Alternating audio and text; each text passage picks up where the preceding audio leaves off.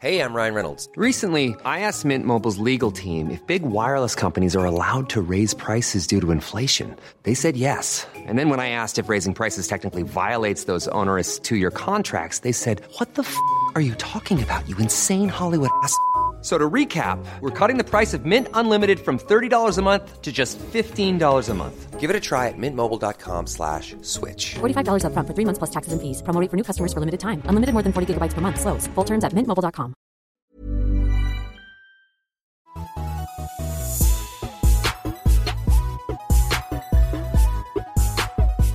Hi, it's Lainey, Hey, it's Duana. and welcome to Show Your Work. We're back. Are you ready for this jelly? Oh my god, it's the fact that you like round out every consonant. I think that really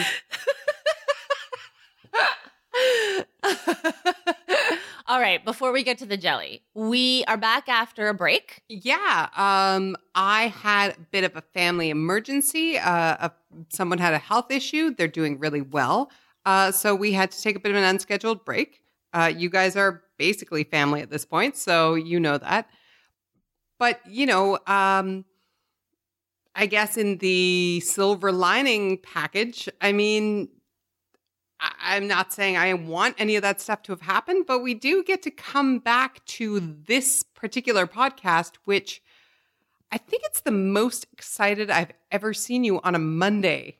On a Monday night after a full day of work. Yeah. I've been jacked up about this for days. And to your point, not that I want to like have had any of that happen in your family, but if it hadn't have happened, we would have recorded our podcast on Friday, which would have been 24 hours before Beychella. No, sorry, which would have been 24 hours before Beychella. And uh, we wouldn't be talking, well, we wouldn't be here doing a deep dive on Beyonce and the work that goes into being Beyonce, culminating at the moment in Beychella, because of course we know that Beyonce sets new peaks for herself all the time. Well, I don't know, like to uh, I- I can't believe him, but to sort of I feel like I'm in the Barenaked Ladies if I have a million dollars, like maybe we would. We'd be trying to find a way to justify it a week after the fact because it's this is one of those things that I don't even think we debated this. Uh, you know, we've had a couple of special editions of Show Your Work, but I don't even think we discussed whether it warranted being the entire show. It just kind of became it. Yeah. And, you know, we've had some requests for an entire show dedicated to Beyonce on Twitter. Thank you very much. Tracy, if you're out there, we've read your tweets and uh, we agree. This Yeah. should be an all Beyonce show. Eva said the same thing. Um, and, you know, not to be that person, but we are way ahead of you guys.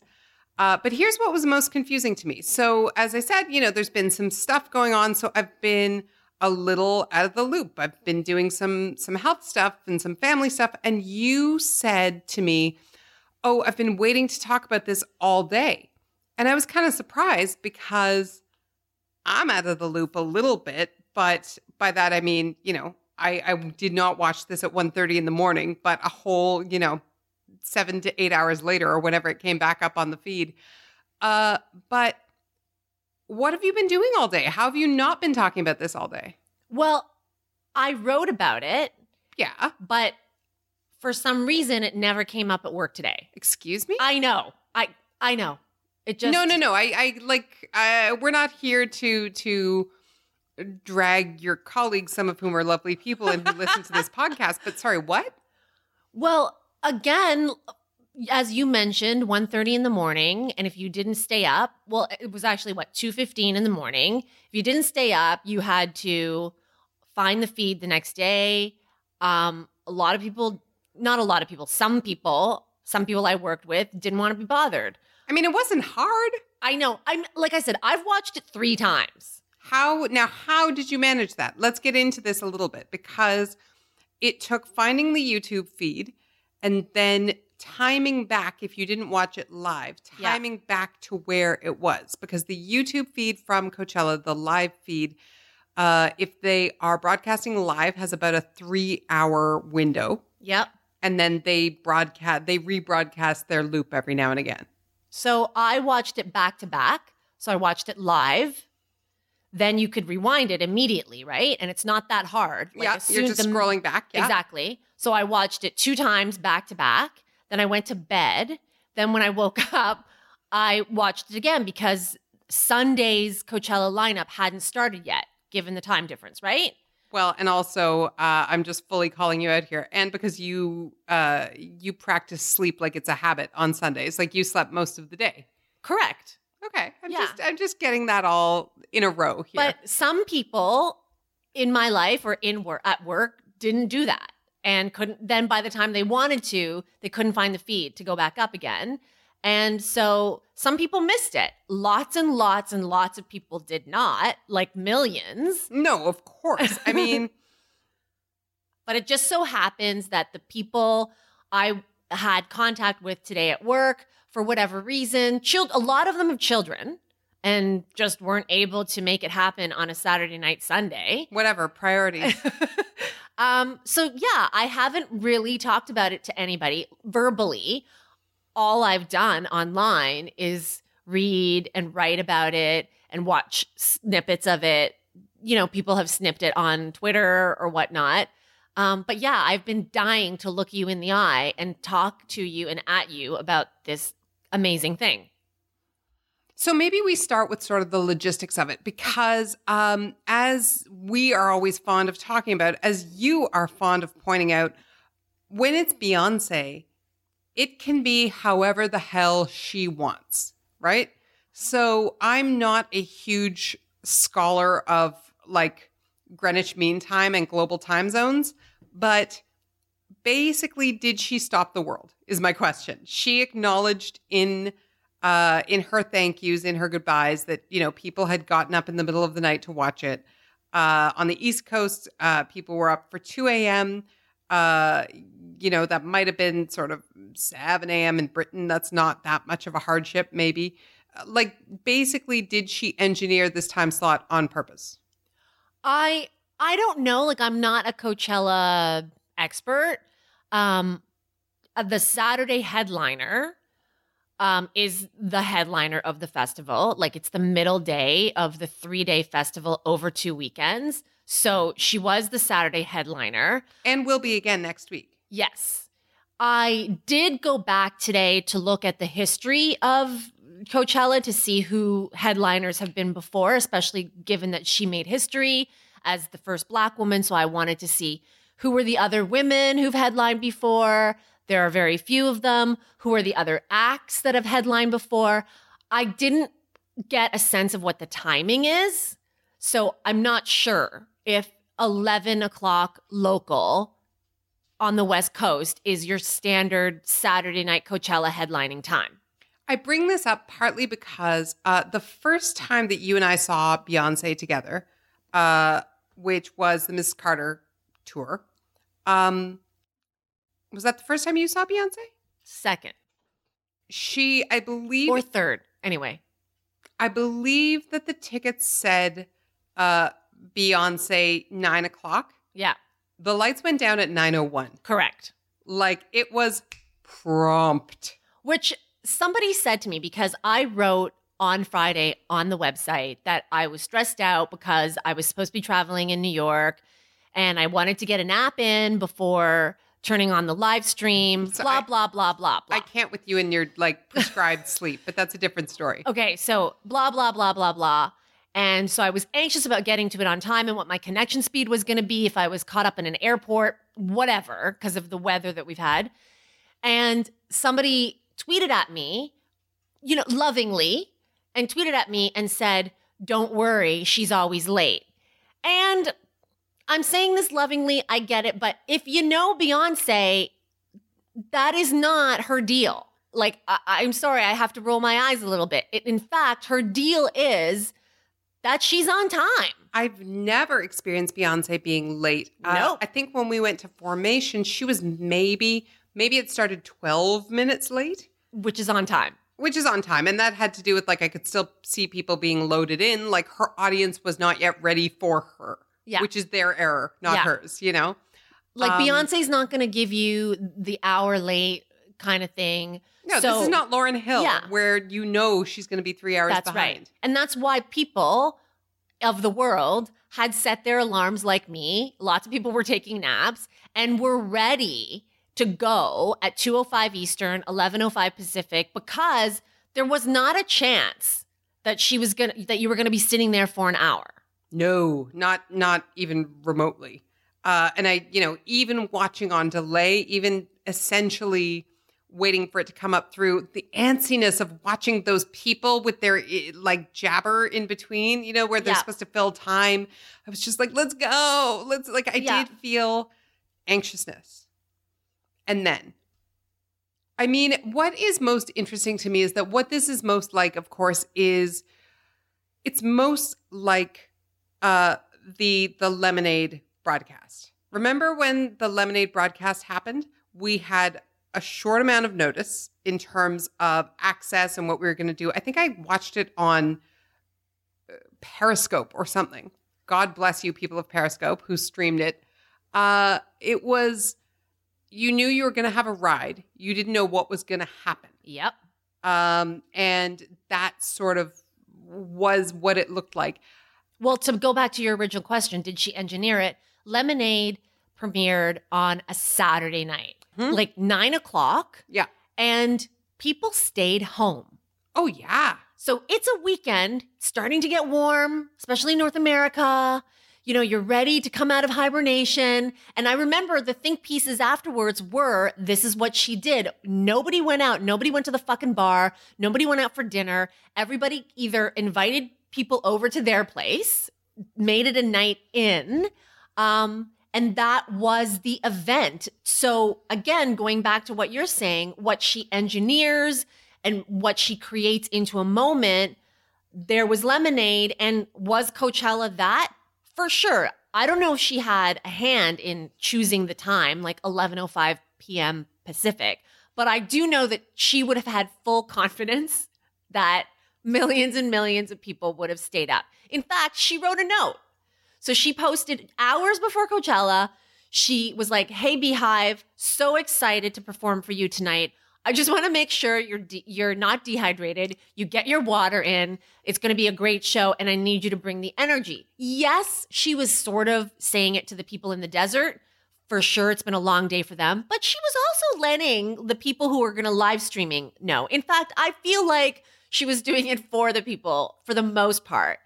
Um, because the vast majority of the people who watched Beychella were online. Oh, a hundred Vast. percent. Yes.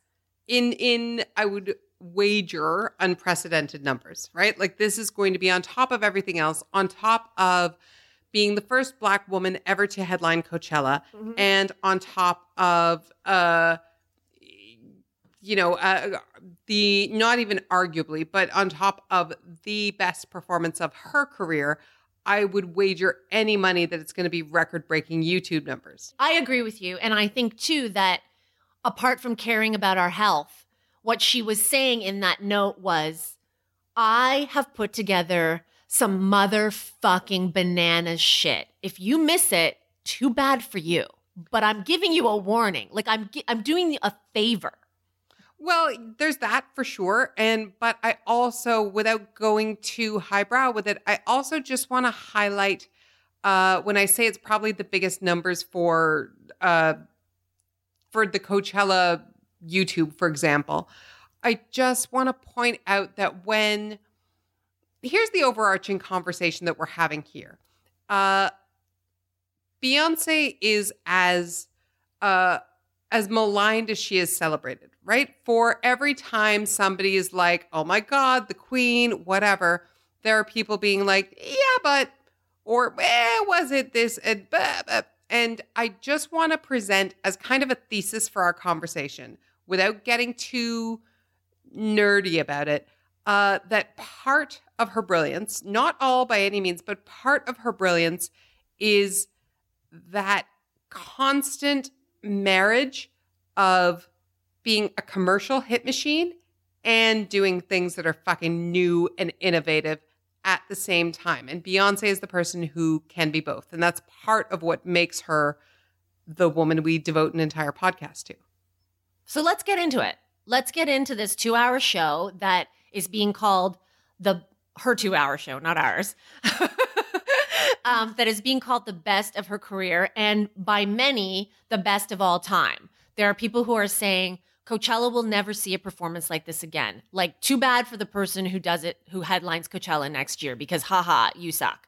Um, Well, let's be real here. Like I'm 10% licking my wounds because uh, while Coachella for sure existed uh, 10 years ago when I was younger and cooler, it was not the destination that it is now. There was a lot more niche to it. Uh, and Coachella will never see somebody like this again, partly because uh, it, it, it didn't used to be designed for this. It used to be a bit strummy la la guitars and coolness. yes, that's a great way of putting it. Strummy la la guitars and coolness. Yes, and yes and no, but for the most part, like how I, yeah, I, I before the takeover of like the Paris Hiltons and the Lindsay Lohans would descend on Coachella, it was very strummy la la guitars and coolness. It was a bit indie, and like Yeah. that has faded away in terms of uh, in favor of bigger and bigger acts. As a as a number of music festivals have sort of been the marriage of art and commerce, I guess. Yeah, but uh, but it's it was not like this then. Uh, to draw an imperfect parallel, Destiny's Child would not have headlined Coachella a decade or two ago. no, Destiny's Child would not have headlined Coachella, and yet Beyonce at Coachella shaded Coachella for even though, you know, she was being given this honor as the first black woman to headline Coachella in 19 years, um, there were other candidates.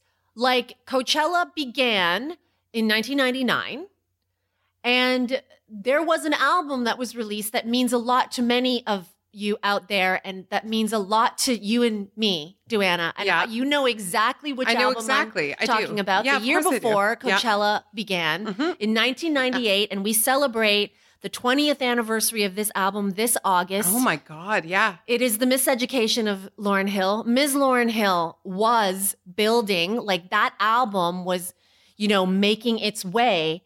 And if you want to fucking talk about who should have before Beyonce, and I think even Beyonce would concede, Lauryn Hill should have headlined Coachella a long time ago. I mean, look, Lauryn Hill is so important to me that she is one of the first pieces I remember writing for Lainey Gossip. Um, it- it- we go way back. We go like, don't make me go how far back I go with Lauryn Yeah. Hill. It's spoiler, 1994. Google it. Um, but but Lauryn Hill, in fairness, was made to be listened to in your Discman a bit. It was an intimacy. It was not the it was not the the the show that this is. And Coachella was not the show Mhm. that this is back Yeah. then. So, you know, those have have evolved arm in arm. Uh like I both agree with you and Yeah. see the reasons why that was not the thing at the time, even though if we go back and say, was that the most important album of that year, of that era? For us, sure. Maybe Yep. for her, maybe for Beyonce, who was just beginning Yeah. her career at that point. That probably would have been a seminal album for Oh my God, sure. Um, but anyway, to go back to Coachella and its history and has Beyonce changed Coachella forever?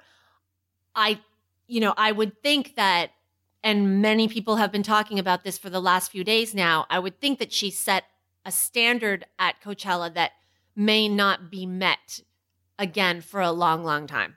Right. And here's why because there will be and are other artists who are as beloved.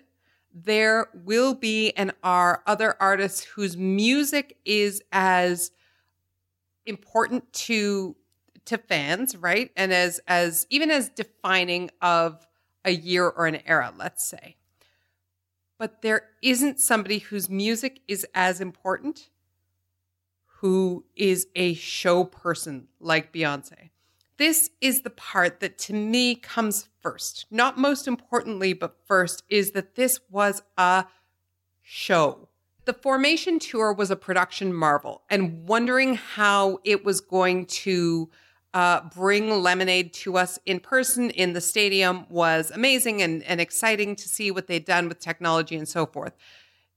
It is child's play in a way compared to the production that happened on the Coachella stage, on a stage that, again, is not made for this. Nope. Like, whoever was on right before her was a person with a guitar. Yeah, you're right. It was Haim. So Mhm. like sisters with guitars. Um, and then there's an hour break, and then they build her stage, and then she's ready to go. So Yeah, and Haim is cute and all, but whatever. yeah. First of all, to load in that stage in an hour. Mm-hmm. I mean, I think something you and I talked about that maybe we didn't talk about in depth is how deeply theater geek and production geek I'm going to get about this whole thing. The moment when you first see the stage, after you have met the majorette at the beginning, after you have met the dancers in the uh, King Tutankhamun costumes, a shout out to the Egyptian heritage, uh, and you find the stage and the reveal of the giant lighting grid moving up to reveal the stands on which the entire band is placed, where they're going to be fucking giving her for the next Yeah. two and a half hours. That lighting grid is art as well as function Oh yeah. right? Like it's lights that are meant to light her, Mm-hmm. but they're also in that pyramid shape and they are designed to move and they have a ballet of their own. And that's in the first four seconds. Yep. I I spent, I would say I probably spent the first, I don't know, 13, 14 minutes just taking in the production Yeah. Just taking in the coordination of um of the band. Uh marching bands are obviously trained in in coordinated movements and in choreographed movements and you know everybody should go and rewatch drumline.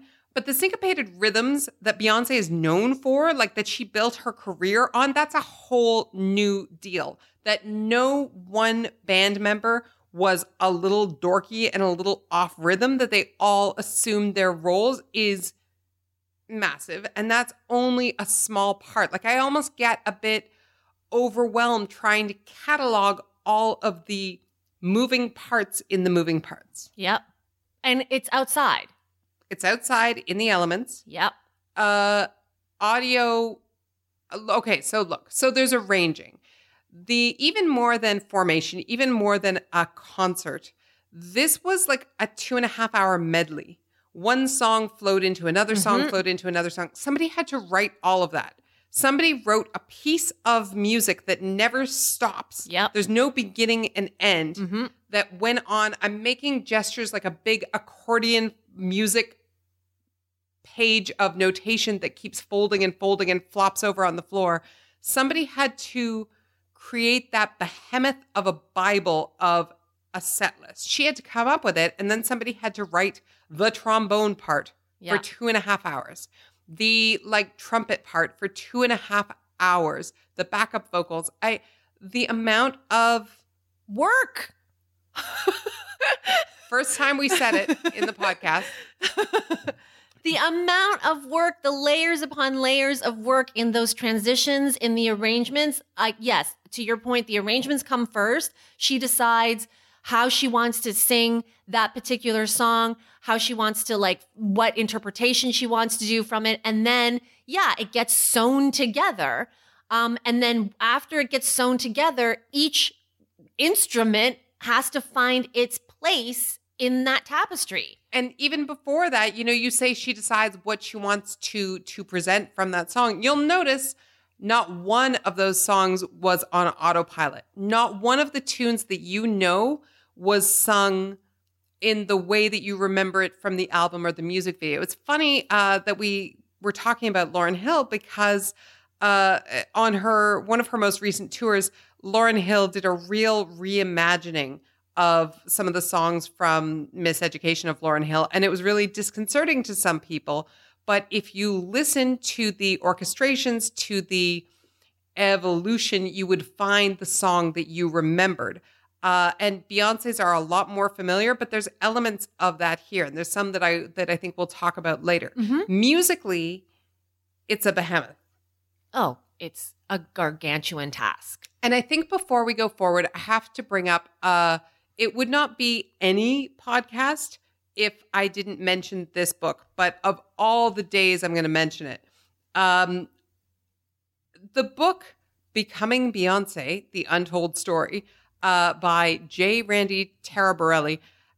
It's a bit embarrassing that it's become I don't want to say it's my bible, that's that's overstating it a bit do I reread it every two to three months? I do. And what gets lost, and what I love about the book, and what gets lost when we talk about Beyonce, who is beautiful, and Beyonce, who is like a a mythic pop culture figure and an icon with her pregnant belly, is that she's a musical genius, and she has been from about the age of fifteen or 16 and mm-hmm. specifically in layering sounds, specifically in hearing the difference. There are quotes in the book where, you know, she will lay down 12 identical tracks that she herself sings and then goes, you know what, track seven is not great. That's most people can't do that. Um, so she has an incredible musical ear that lends itself to this kind of live performance. Live! It was live. This is not like there's not No. pre tapes.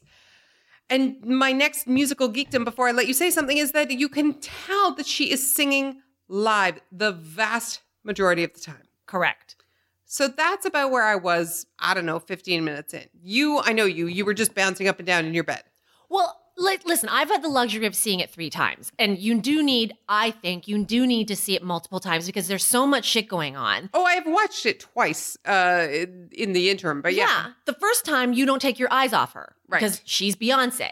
The second time is when you begin to appreciate everybody else and you look at the moving parts. And the third time, for me anyway, it all comes together. So, to your point about the musical genius, she's not the first.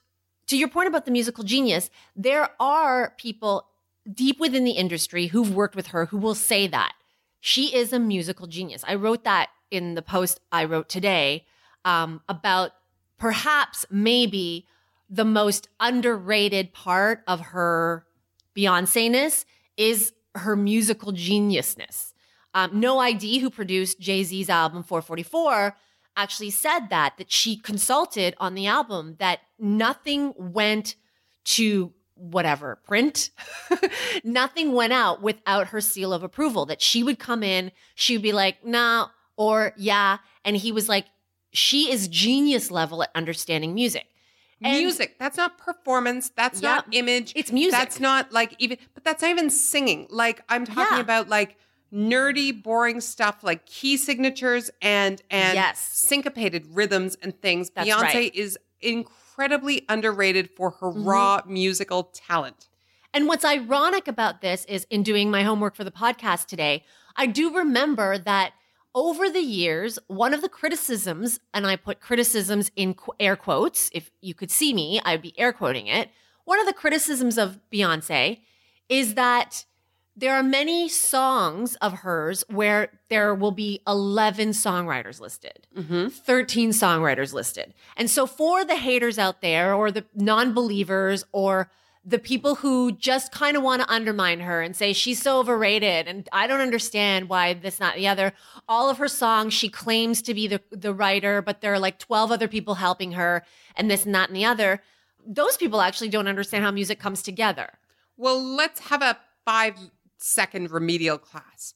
Uh, Beyonce is mostly known to receive instrumental tracks that are written by other artists, listen to them, select the ones she likes, and then write a melody and lyrics. Um, so that's where you're getting. If three dudes compose the the instrumental track that you hear, that's three names right there.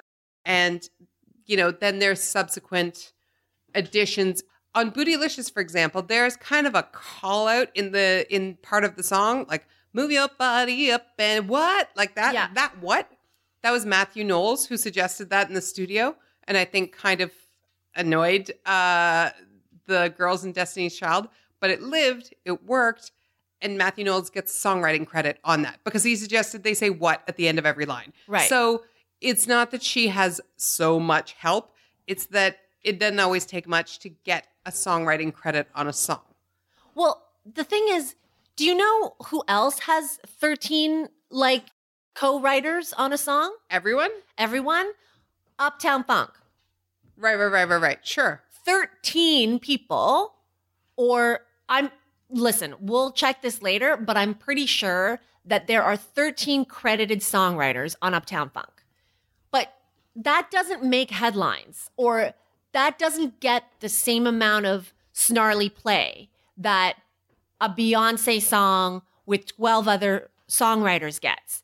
And it is in particular, and Beyonce's not the only one who gets targeted with this. Taylor Swift does too, which is why, you know, she did the thing where she wrote the fake, the song and she like gave herself a Swedish name because. Uh, yeah, but I'm already exhausted of that story. I know what you're talking about. And I don't want to cut it off from our listeners, but it's the trying so hard to prove something.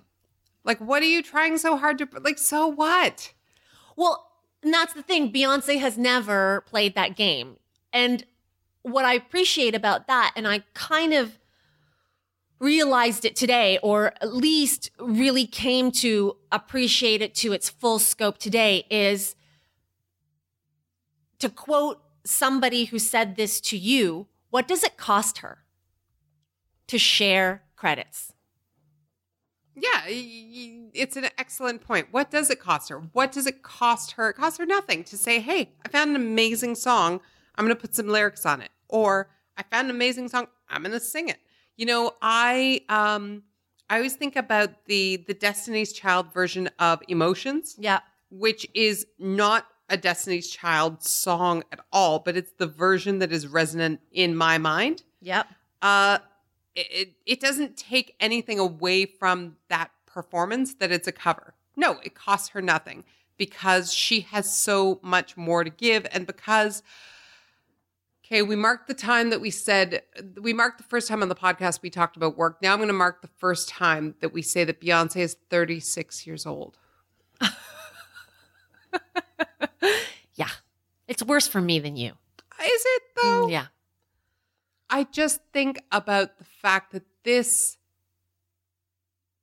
epic, this opus, um, a two and a half hour live spectacular. Uh, there are no words to use to describe this. They're not super extra. Um, is just what she's done for us lately. It's kind of amazing. Um, So we've established so we've established that she's a musical genius. Yeah, I think that's fair and also under acknowledged, but yes. And whether or not you out there want to acknowledge this, it is fact. Right. But watching this, uh, watching as you watch the performance go flow from the third song to the fifth to the ninth, you go, oh, the the volume of the work here. Yeah. That was one of the first things that struck me. And the little Jay-Z, dun, dun, dun, dun, dun, right? In Sure. the just randomly in the middle of a song, but it goes and the big band plays it so well. Yeah, because they've been rehearsed down to the fucking nines. Nobody was gonna fuck this up. Oh no.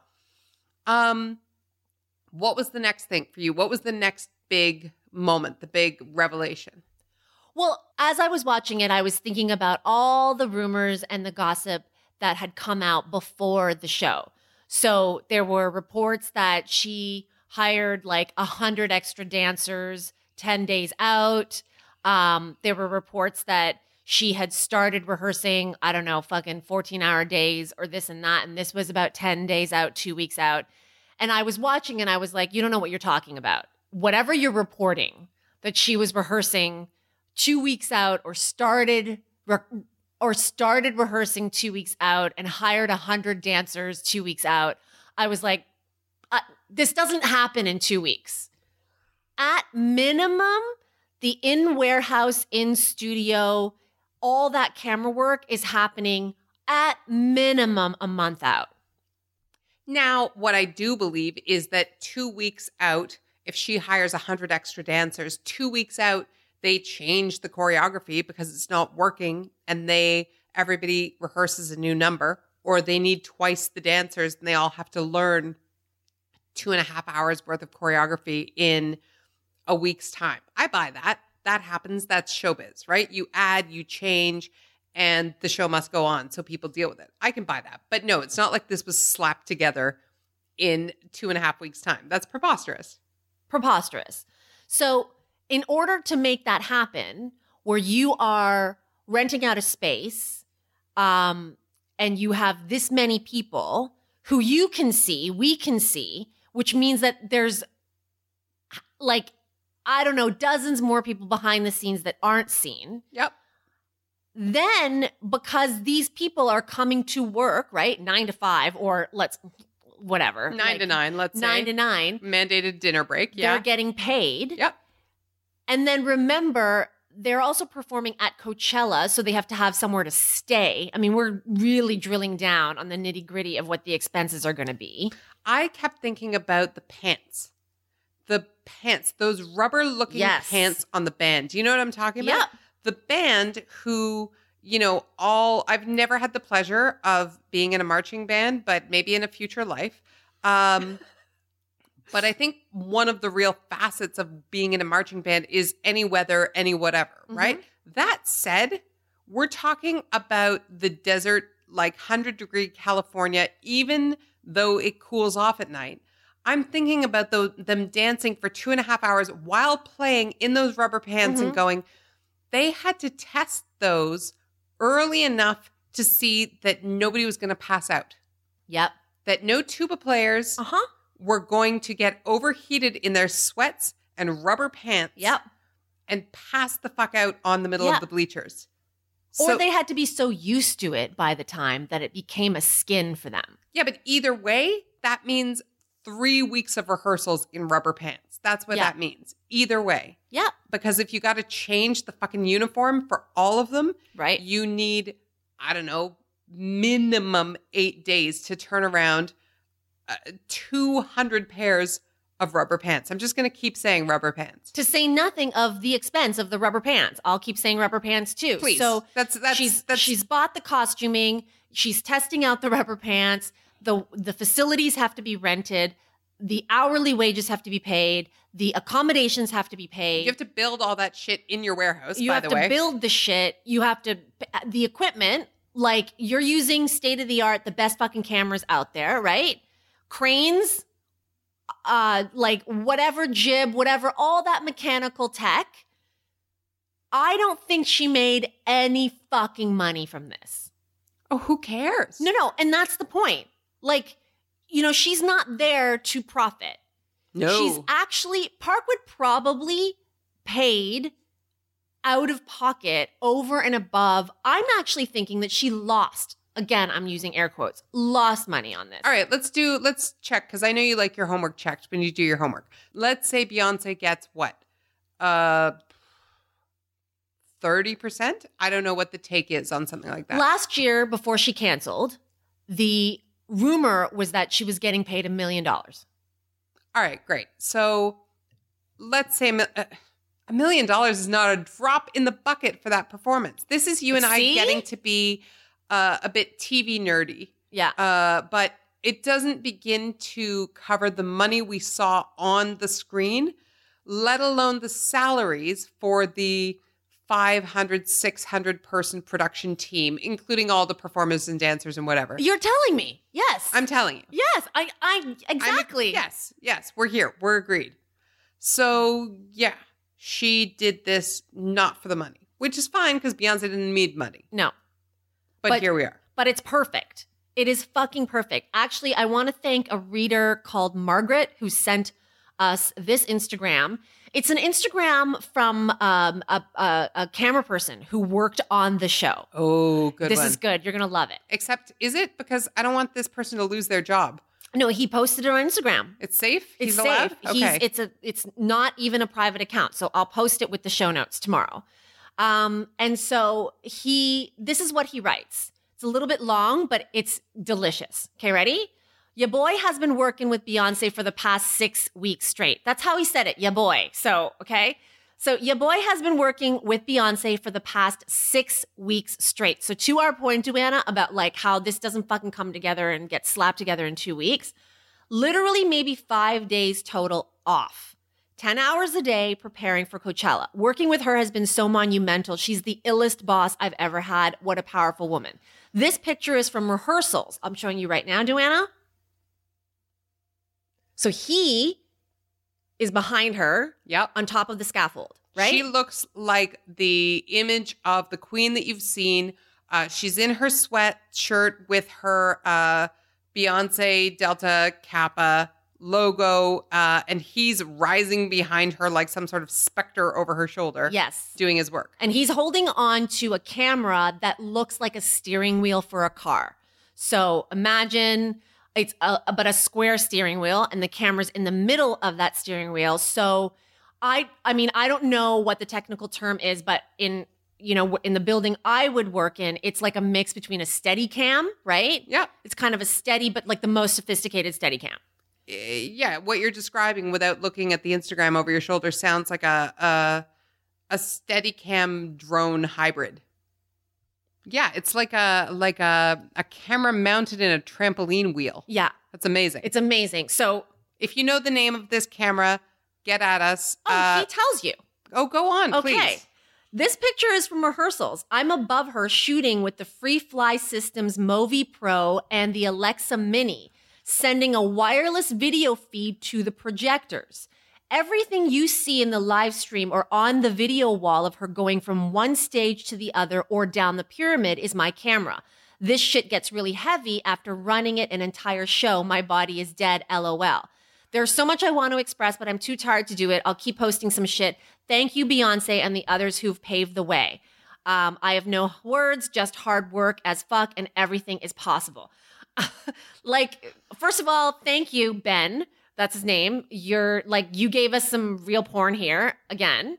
Um, but he's talking about six weeks straight. He got a total of five days off during that six weeks. Um, he's telling us what equipment he used, which looks like it's the motherfucking best equipment. And he was only one of how many cameras do you think, Duana? I would say not. I'm going to be conservative and say not more than 25 because then Mhm. they get in her way, Yeah. right? Like you you need to be because we never see them. Yeah. Like sometimes if you're watching the Grammys or uh, even the Oscars, sometimes sometimes you see a camera guy like scooting out of the way when they Yeah. cut to a wide shot. That's okay. That's life. That's live production. It happens. You know where it doesn't happen? On Beyonce's fucking show. yes. yes. Yes. On Beyonce's fucking show, where each shot has actually been timed. So when you see a close up of her ass, remember that close up on her ass where she's wearing the jean shorts and she's like, and they're like slit to the pockets. correct. Yes. That was, hey, at the two minute, 32 second mark where I hit the, I hit the note in Crazy in Love or Formation and I sing whatever, um, you zoom on my ass. And then five seconds later, the it's almost like following a playbook. Well, Whoever like was a- calling the shots, they were following a playbook that she wanted. But I'm going to actually like one up you here. That's not just a playbook of her going, maybe do my ass now, maybe whatever. That's storyboarded because Beyonce said, I had these two magical beings in my belly that allowed me to dream this up. And because she's Beyonce, she literally thought about it down to the shot. A storyboard, if you don't know, is the drawing that tells everybody what shot you want. We're going to go from the wide to the what you called the breaststroke that I'm Yeah. trying to to do right now and then cut to the ass shot. Yeah. Those are storyboarded. There is a a visual story on paper for Mhm. everyone to follow. Yeah. Is that super normal for a concert? No.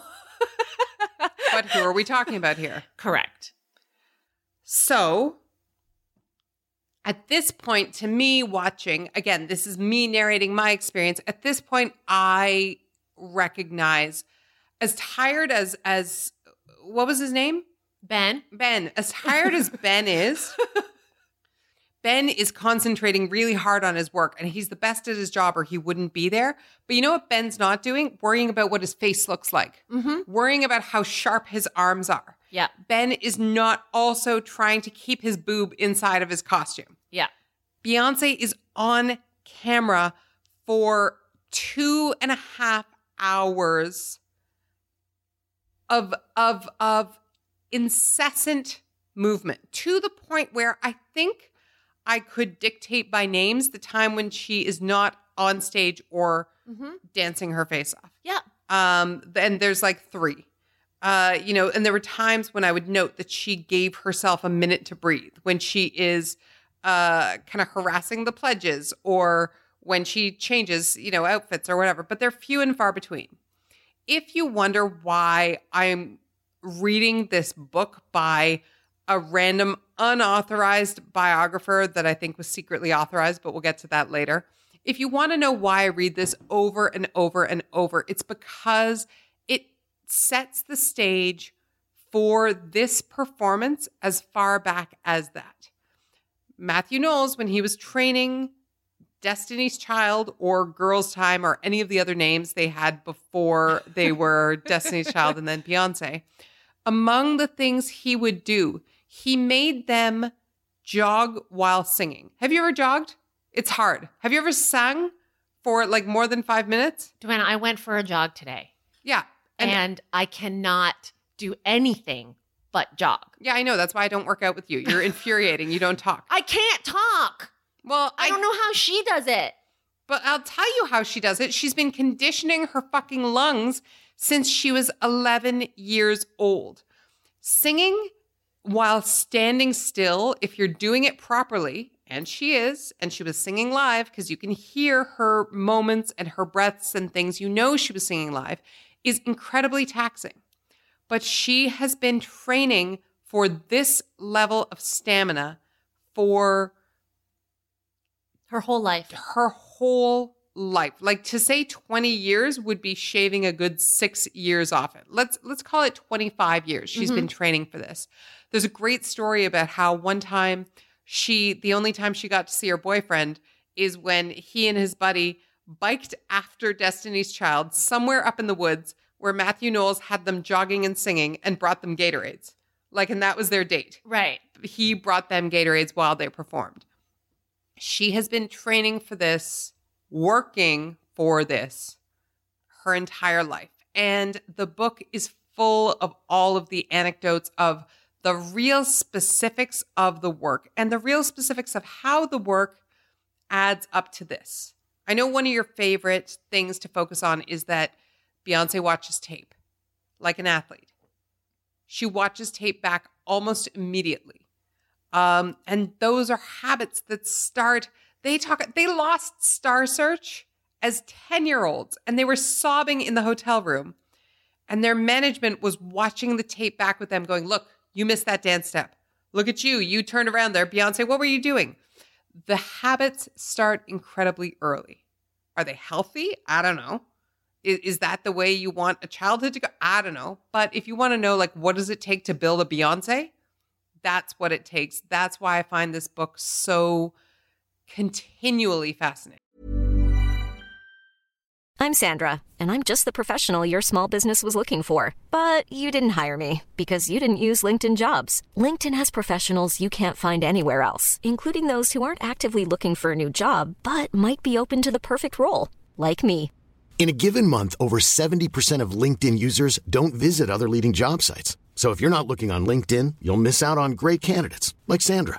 Start hiring professionals like a professional. Post your free job on linkedin.com/people slash people today. So it's what does it take to build a Beyonce from the beginning and then what she does with it now that she's in full control, right? So you're talking about how she has this stamina and this stamina has been something that she has had or has has been an ongoing asset that she has over and above other people because she started so early. Has honed all this time. Has Exactly. seen as a mm-hmm. requirement and has honed. And then how does she, though, now in the greatest performance of her career, knowing that she has this asset, she still has to apply it judiciously. And what I love is your point before we started recording, you took note of the places where she would take and catch a breath. Right.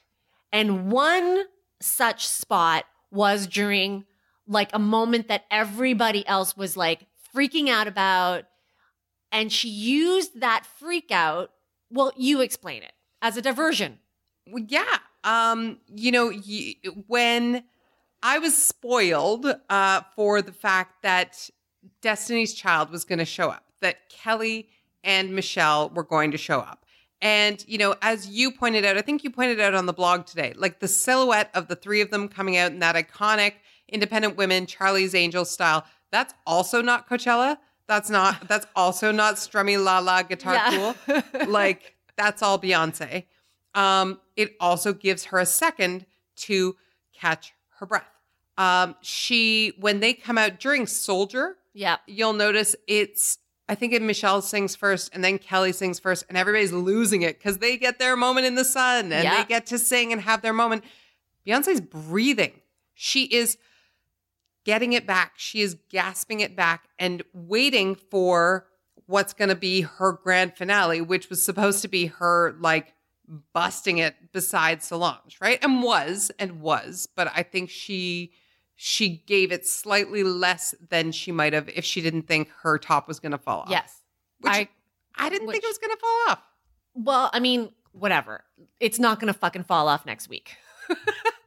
By next week that shit will be taken care of. But I do I do want to go back to that point because you're so smart to point that out in the sense of, you know, yes, the two benefits of doing it that way where Kelly and Michelle come out and Kelly's in the middle at points and Michelle's in the middle at points.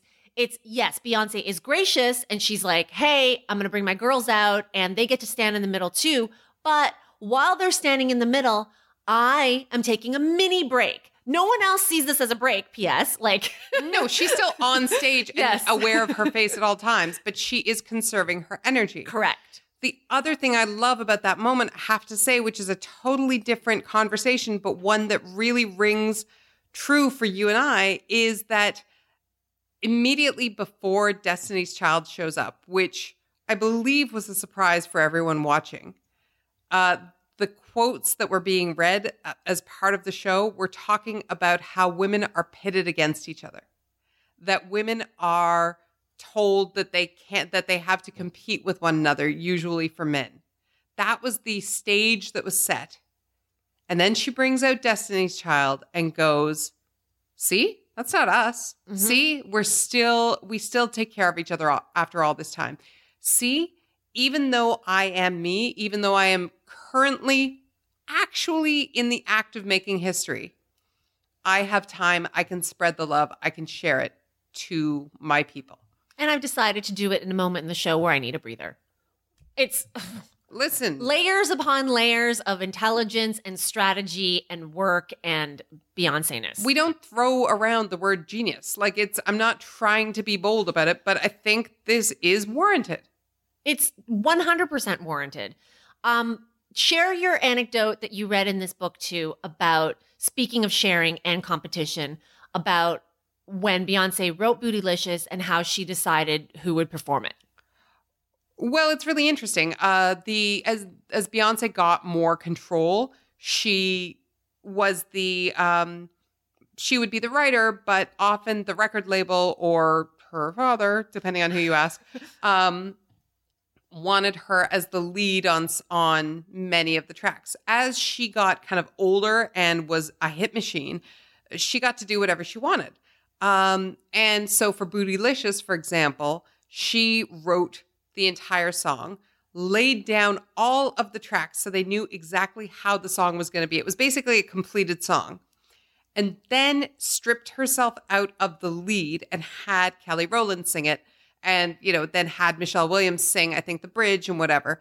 But she's able to do that because she has laid the foundation for how they're going to sing, what it's going to be. She's not leaving them to flounder. She's using the like substantial musical gifts she has to set the stage and then gets to give them the glory.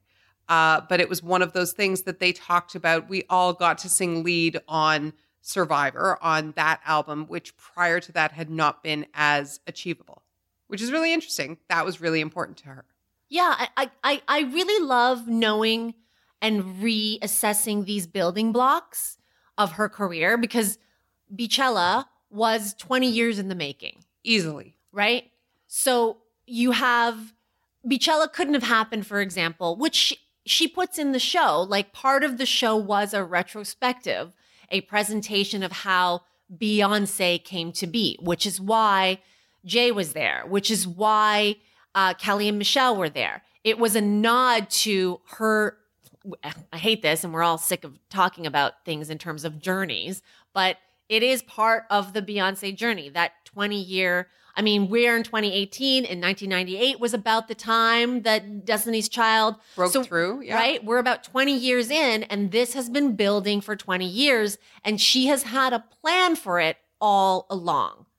Um, which I don't know that in 2004, for example, we would have been able to to recognize it. But now that we look back, and now that you're reading this book or you read it over and over again, and we're picking up on the all the steps that it takes to become Beyonce. This book is what called Becoming Beyonce. All of that factors into what we saw on Saturday night. Well, it's so interesting that you say that because that's in the book too. There are numerous instances of people saying, Oh, she's in it for the long haul, isn't she? Like, you may not have seen it in 2004 that she was going to be there for the for the long haul mm-hmm. but that was always her plan and it was always her parents plan and actually one of the reasons she was able to achieve it is because they built it into their destiny's child plan this Yeah. is not somewhere i ever expected to be but when they when each of the members of destiny's child went and did their solo albums Yeah. that was built into the plan hey after the third album we're going to break them each out into their own uh, solo world so that it doesn't feel like it's Beyonce moving on and ditching the other two, but you know, the spreading three ways. So I really like that philosophy. Speaking of, we've talked so much about Beyonce and we have yet to get to uh, the philosophy of the show, some of the imagery and the the messages that were sent. And these are maybe some of the things that, as you point out, only really begin to sink in on the second viewing, on the third viewing. Which were most important to you? Well, for me, I take it as an overall confirmation that this was a grand master plan. As I was watching the show, I can't remember if it was the first, second, or third viewing. I I said to myself, I made a note and I said, go back and reread Beyonce GQ 2013, which is pretty much the last real print interview, the last real interview, really, that she's given, um, that she gave. Since then, as we know, Beyonce has vaulted herself. She does not speak. She speaks on stage and she speaks through her music, but Beyonce doesn't talk to the public anymore in that way, or at least she doesn't talk to the media. She doesn't need to. So in 2013, she was doing this GQ interview. She was just about to headline the Super Bowl the first time in New Orleans. Remember when the power shut down? She like took it all. Um, and she was just about to launch that that HBO self documentary. life is but a dream. yes, which she produced and directed and wrote and starred in of about herself. Um, so yes, we can talk about like whether how, the realness of that, but I just want to set the stage. And so after that, again, no more talking. And so given what we know now about Beyonce and what we've seen her go through and what we've seen what we've seen her give us, I went back and read it today and I I there are two quotes that jump out at me. It's an extensive interview for by her standards. Um, but when she talks about the decision to sever her business relationship with her father, which happened two years before in 2011, she says, you know, equality is a myth. And for some reason, everyone accepts the fact that women don't make as much money as men do. I don't understand that. Why do we have to take a back seat? I truly believe that women should be financially independent from their men. And let's face it, money gives men the power to run the show. It gives men the power to define value. They define what's sexy, and men define what's feminine. It's ridiculous. This is in 2013. I'm not saying she invented feminism and the equal pay argument. I'm not saying that. But I'm saying that that conversation only really got loud in the last couple of years. Loud, I mean, You're saying she was on trend or ahead of the trend. ahead of the trend. The Sony hack would happen when the Jennifer Lawrence news came out about how she wasn't paid on par with Jeremy Renner and Bradley Cooper on American Hustle. That happened over a year later. I'm not saying, everybody calm down. I'm not saying she invented the equal pay argument. I'm just saying that in 2011 to 2013, it wasn't safe for women to be speaking openly like this and women of her stature to be out there so loud about it. She was saying this in a way that I think I don't know that we have given her enough credit for. You know what's so interesting is that I am less I'm less inclined to give her credit for talking uh, about feminism in that way and about power in that way and and sort of you know that that moves me less until you remember she's talking about her father. Mm-hmm. Her father who again read this book is the reason that her career is where she is. Her father who for whatever professional conflicts they had and there have been many is still commemorated throughout her art. She is a master not only at sort of uh, being decisive about claiming her power in the monetary way, as you outline, but in separating the art and commerce. Again, we've talked about art and commerce the whole way through the marriage, the removal. She was able to remove him from her commerce, from her business, and still maintain a an artistic presence or an artistic relationship of the father figure without worrying about who Matthew Knowles was in her business. That's a lot of people would just walk away and not touch the subject again. Uh, but that's layered and nuanced and interesting to me. Well, and I just want to set the time again because do you remember Patricia Arquette going up on the Oscar stage, winning Best Supporting Actress for Boyhood Yeah, 2016. 2015? Yeah. So, and the reaction, right? Meryl Streep's fist pumping, and J Lo sitting beside her fist pumping, and everyone is talking about it the next day. Patricia Arquette, yes, she's bringing it to the forefront. That was two years later. Yeah. Um, so and even then, to your point, it wouldn't gain real steam. Mhm. It wouldn't gain real steam until things got ugly. Let's let's be real. yeah, but she was using this language. Yes. Yeah, for sure. She was using a language that has seemed almost I don't want to like I don't want to say pedestrian because it shouldn't be pedestrian. It's still urgent. It's obviously very urgent. There's so much tension behind it. But she's using language that we are hearing in everyday speak now.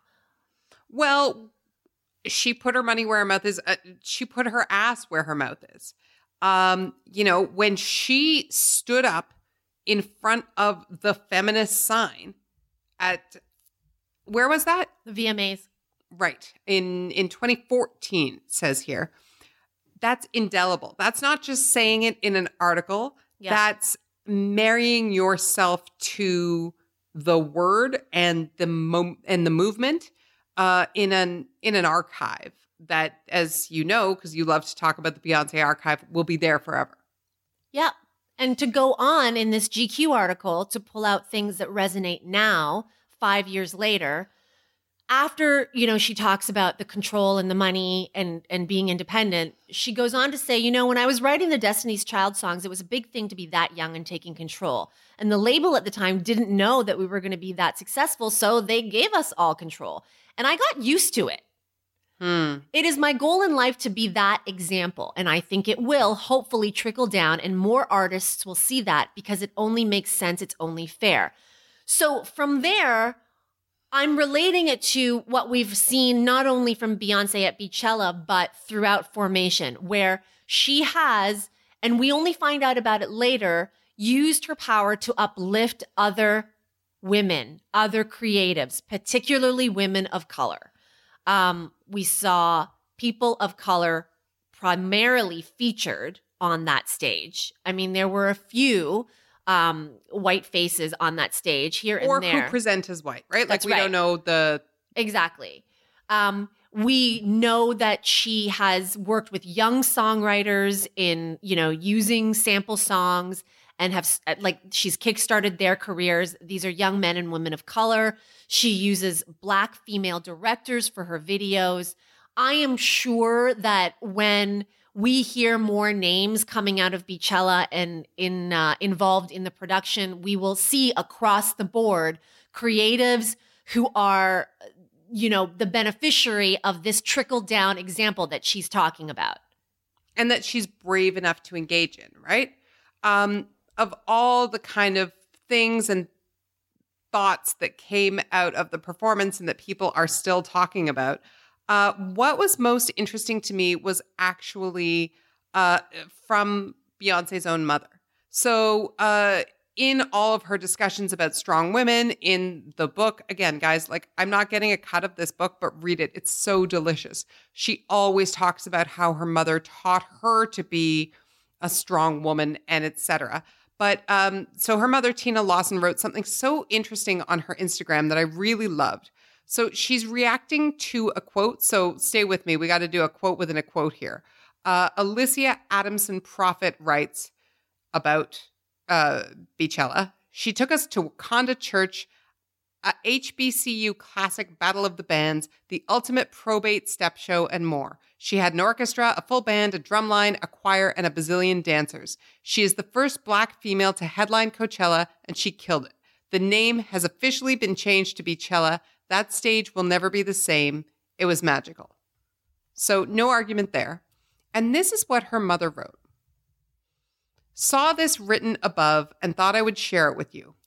I told Beyonce that I was afraid that the predominantly white audience at Coachella would be confused by all the black culture and black college culture because it was something they might not get. Her brave response to me made me feel a bit selfish and ashamed. She said, I've worked very hard to get to the point where I have a true voice, and at this point in my life and my career, I have a responsibility to do what's best for the world and not what is most popular. She said her hope is that after the show, young people would research this culture and see how cool it is, and young people, black and white, would listen to Lift Every Voice and Sing and see how amazing the words are for all of us and bridge the gap. She also hopes it will encourage young kids to enroll in our amazing historically black colleges and universities. I stand corrected. Ugh. Ugh. Like, I just want to, we'll break this down and talk about it in lots of ways, and there's lots here, but can we just talk about somebody's mother saying publicly that they were wrong and their kid was right? When do you see that? well we don't have mothers who do that No, but my understanding is that Tina Knowles is also not a mother who does do no that. Like this is a moment. That's Uh-huh. a uh she says like I was wrong. She says I was schooled by my child. I I've read this over and over and I like it so much. Uh I'm a broken record saying that Beyonce's family and her parents have been what got her here and they've been with her every step of the way but that they could know her power and her strength and still be like, I don't know, this might be too far. This might be too much. It might not work. And she goes, ah, I, I got to make it work. I have a responsibility to make it work. I am, I am floored by this. I I don't know what else I can say. I I am floored by it too and I think that like all of that in watching that performance was what she did and yet when you use the words responsibility to show people, typically the sense you get is, oh, but it won't be fun. and somehow it was also fun. More fun than responsible, very responsible, so fun. Like, right? Do you, do you get what I'm saying? Oh, uh, yeah. You're saying that, that the impression that you get maybe being told what it was you're going to see feels like vegetables. Me- medicine doesn't taste good. Right.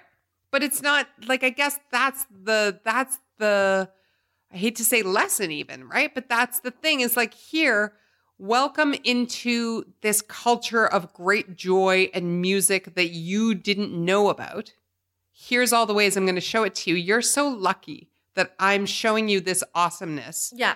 not I am lecturing you and taking you to school because you should know by now. Yeah.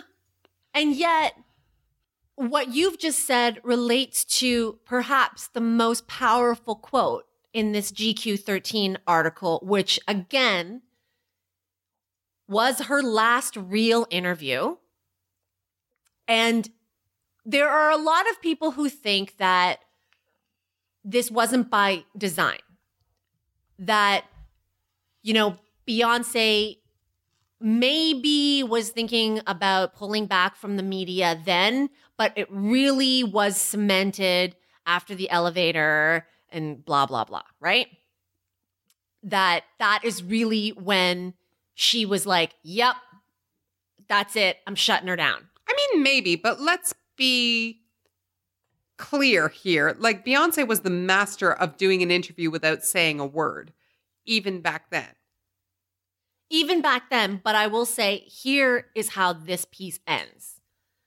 And the quote, I think I remember some people laughing at it. Maybe even I laughed at it because I was stupid and an asshole. I don't know. I don't remember. However, looking back now, if this was re- her, if this is how her last real interview ended, this is what she said. I now know that, yes, I am powerful. I'm more powerful than my mind can even digest and understand. That's it. That is how the GQ 13 the the it's and it's it's pretty famous now because this is also the article that talks about and like allows the writer Amy Wallace into the archive. So we all know Beyonce's building a Beyonce library or has been building a Beyonce library and so this is in in sort of the study of Beyonce, this is one of the seminal pieces, and that is how it ends. And now, five years later, okay, Well, she knew before we knew. Yeah, but here's As the- usual. And here's the thing about that. Like you read that with with beautiful power and emphasis and vocal resonance. Um but tell us the name of the writer again. Amy Wallace. Amy Wallace ends the piece that way. Beyonce did not necessarily end the piece that way. You know what I mean? She may have tossed that off in conversation uh, because I think the thing about her is that I believe she believes it. I believe she said it. I'm more powerful than my mind can even understand. But I don't believe that that is how she thinks of herself. I what I say that what I mean is I don't believe that Beyonce is sitting around contemplating her own power because she's constantly regenerating. I don't know if she's capable of like negative self-talk. I don't know if that's a thing, but you know that she is saying to herself constantly, what next? Do it again. Do something better. Pick it up a notch. Let's go. Oh, she's saying it right now. I mean, like, I bet you uh, to go back to the boots and the outfit, those are not going to fucking move next Saturday. I did not have that much of an issue with the with the boots. I, I, she at one point they had fall, they fall down and then they, they're back up. It bothered her enough that at some point, again, she knew when the camera would be off her because I have tried to find the, the spot where she pulls them back up. Of course, she pulls them back up when the camera's not on her. Obviously. Ugh, obviously. Um, but given the amount that she was futzing with that top, that top is getting some fix. Oh yeah, the top is a problem.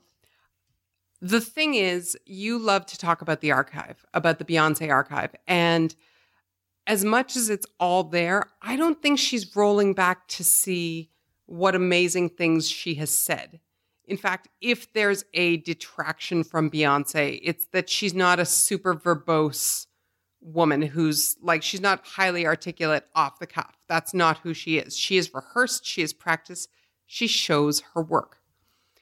So I never think that she's rolling back looking to see what she said and was I, you know, was I representing my own brilliance? She's looking back to see what else can I do again? What can I pick up on? What can I be better? Which begs the obvious question. I'm just sitting here shrugging at you in silence. Like, and I'm shrugging back.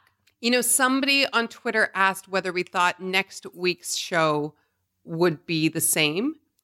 And I would bet your life that it won't be. It's not going to be a whole new show because that's categorically impossible.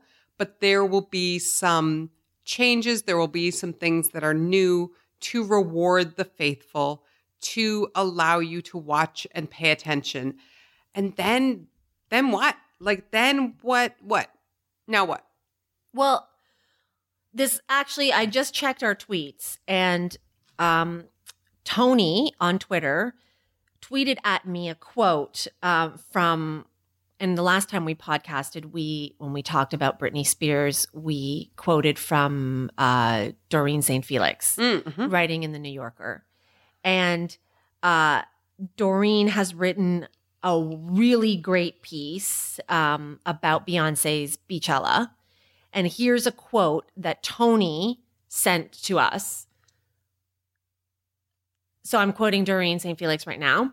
Quote, branding this performance Beychella is not merely social media savvy. It's a recognition that excelling at her art requires overpowering the arenas that would have the power to diminish to diminish her.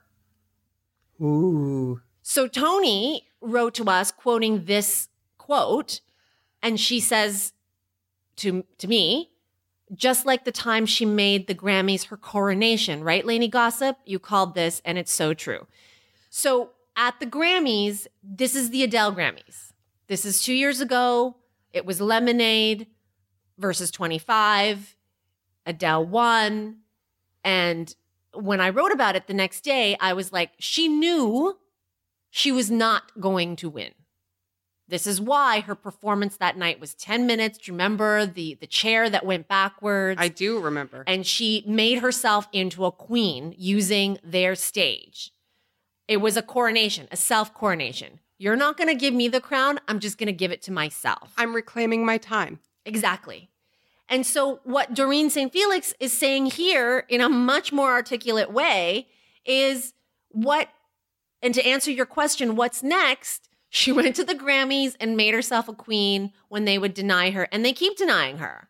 She went to Coachella, a space that we don't have to talk about. Like, she just made history, but this is a certain space where. You want me to say strummy la la guitar cool? Exactly. Yeah. So I guess if it's what's next, what are the other spaces that she can conquer?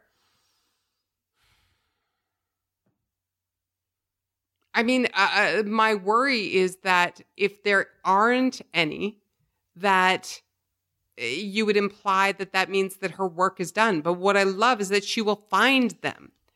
Is that she, you know, uh, this performance feels important to you and I because it marries all of the things that we love, which is to say, not just Beyonce and fierce amounts of shocking amounts of work and devotion and uh, little known cultural artifacts from her culture and from others and university like trivia and these are things we never thought we were going to see. We never thought we were going to see Beyonce give a nod to, you know, collegiate. I, I I can't begin to imagine somewhere somebody is is working up a Beyonce Pride and Prejudice. Uh, that sounds preposterous to us right now, but that will be the thing we didn't know we needed, or uh, or I don't know what, or she is the first popular star to like perform on the steps of Buckingham Palace. I have no idea what it's going to look like, but like we are limited by our smaller imaginations. Yes. And she uh, does not have the power to be so. And it is I know, I know if you're like feeling as though you're listening like all this with the Beyonce and all this with the whatever. I get it. For some people, she is not your thing. She is never going to be your thing. But I think the reason we get so effusive is because she is perhaps one of the only people we look at and admire in that world who is working up to her potential all the time. And by doing so, is always stretching the ceiling of the potential. With no one else pushing her.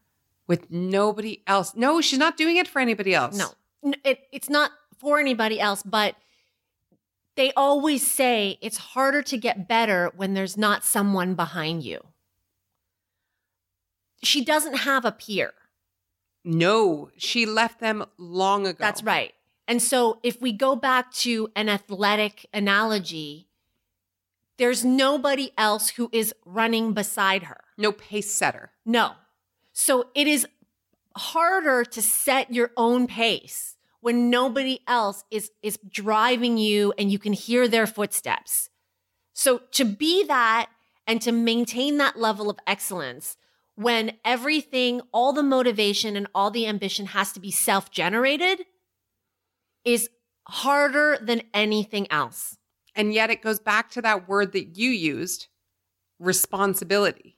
If you are this talented, if you are given this much, or even if you were run this hard and taught to work this much that you were able to develop your talent this much, then you have arguably a responsibility to keep bringing it to people uh, or you know maybe to make yourself into she's no longer performing for herself she's performing for us I, I i don't know man i don't know what it is to be that person inside her brain that's what's most interesting to me Ugh, I I wish like I there's I wish Yeah, but she doesn't spend her her, brain. time. But she's not spending any time thinking about anybody else. She's not thinking about Stephen Hawking.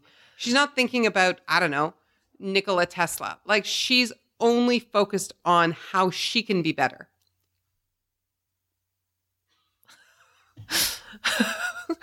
um, what do you think Beyonce would say if I closed out the podcast with a brag? I I can't believe I'm about to say this, but I actually don't care what Beyonce would say about it because I've never heard this story before and I've been saving it for myself.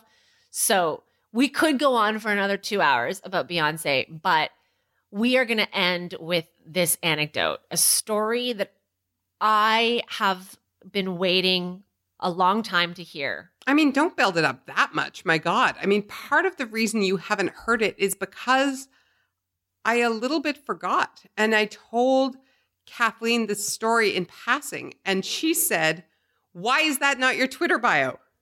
The story goes like this uh, Years ago, when I was working at eTalk, we had the opportunity to uh, to have several musicians interviewed on our behalf. Now, I say that it was not that we would interview them. I got to interview lots of amazing people, but this was not that. They were all going to be, I don't know, say at the Sony offices one day. And we were going to get a certain amount of time, but uh, an employee of the record company was going to ask the questions that we wrote. Okay. And uh, they were all, uh, I was covering fashion and style at the time. So I wrote all fashion and style questions. And I can't believe I've never told the story, but I made Beyonce laugh more than once. My questions made Beyonce laugh. Okay, back up the truck. Okay. Okay. So you submit these questions. Yeah, I think there were questions for uh, Mandy Moore, I know for sure. Maybe Hilary Duff. I Okay. feel like there was somebody else and Beyonce. The fact that I even said those names in Right. in a group, but the questions were somewhat tailored for each artist. Okay. So this is a podcast about work. Right. So tell me what the work went what was the work that went into your questions for Beyonce? Well, uh, I'm so glad that you asked because uh, I have very few material regrets in my life, like literally regrets about objects, but I regret giving away my copy of Destiny's Style, written by then Tina Knowles, uh, her mother. I literally bought myself another copy today on Amazon um, because it was this uh, really kind of surprisingly candid coffee table book about Beyonce and Kelly and uh, Michelle and the ways that Tina dressed them differently and having to hide Beyonce's waist and, you know, that kind of thing. And so I definitely read that book cover to cover several times. Uh, and again, remember, this was, I think it was 2003 or four. Crazy in Love had happened, but like so had Goldmember. Beyonce, to your point, was not then who Beyonce would become. Yes. Okay, so how many questions were there? I think there were six, And they were taken like inspired by Destiny Style? uh, many. okay. Do you remember the questions? Uh, what I I remember that I don't remember all of the questions. I wish I could, though I can see them on the page. You know when you can see Yes. the printed page? Okay. And I can see the page where my Beyonce questions began and ended and where Okay. another artist began. Were you intending to make her laugh? I was intending to be funny generally. Yeah. Uh, but I wanted the questions to be what you learn really quickly when you're doing uh, celebrity interviews, as you know, Mhm. is that you can tell when they've been asked the questions before. Yes. So my goal is to write questions, especially because I'm not going to be there and can't deliver them. My goal is to write questions that they haven't been asked before. Okay. So which ones made her laugh? God, I want the phrasing. I remember it, it must have been a question about fashion mistakes or something. And she was giggling, trying to get through the question and explaining that what you need is a mother who will tell you when you look ridiculous. And my mom has no problem, she said, Right. and was giggling at the beginning and the end. And There- you're watching this. I, not live. I got the tapes Yes. back in 2003 fashion. Yeah. FedEx probably two days later. Yes. And I'm watching this. Okay. So when she's laughing, Yeah. you're watching Beyonce laugh at something essentially that you've said. Something I wrote. Yeah. And how are you feeling? Oh, I felt delighted, especially because, uh, without naming any names, there were some people who didn't maybe get the questions, Mhm. and that they were delivered the same way Yeah. by the record rep. Thank you, record rep. Um, each time, so I know it was in the uh, receiver, Yeah. not the not the asker. Uh, and she was, uh, she was also laughing at what else was she laughing at? She was laughing at like the idea of uh, I think it was the idea of like left to her own devices, could she put anything together? And she was kind of making fun of herself.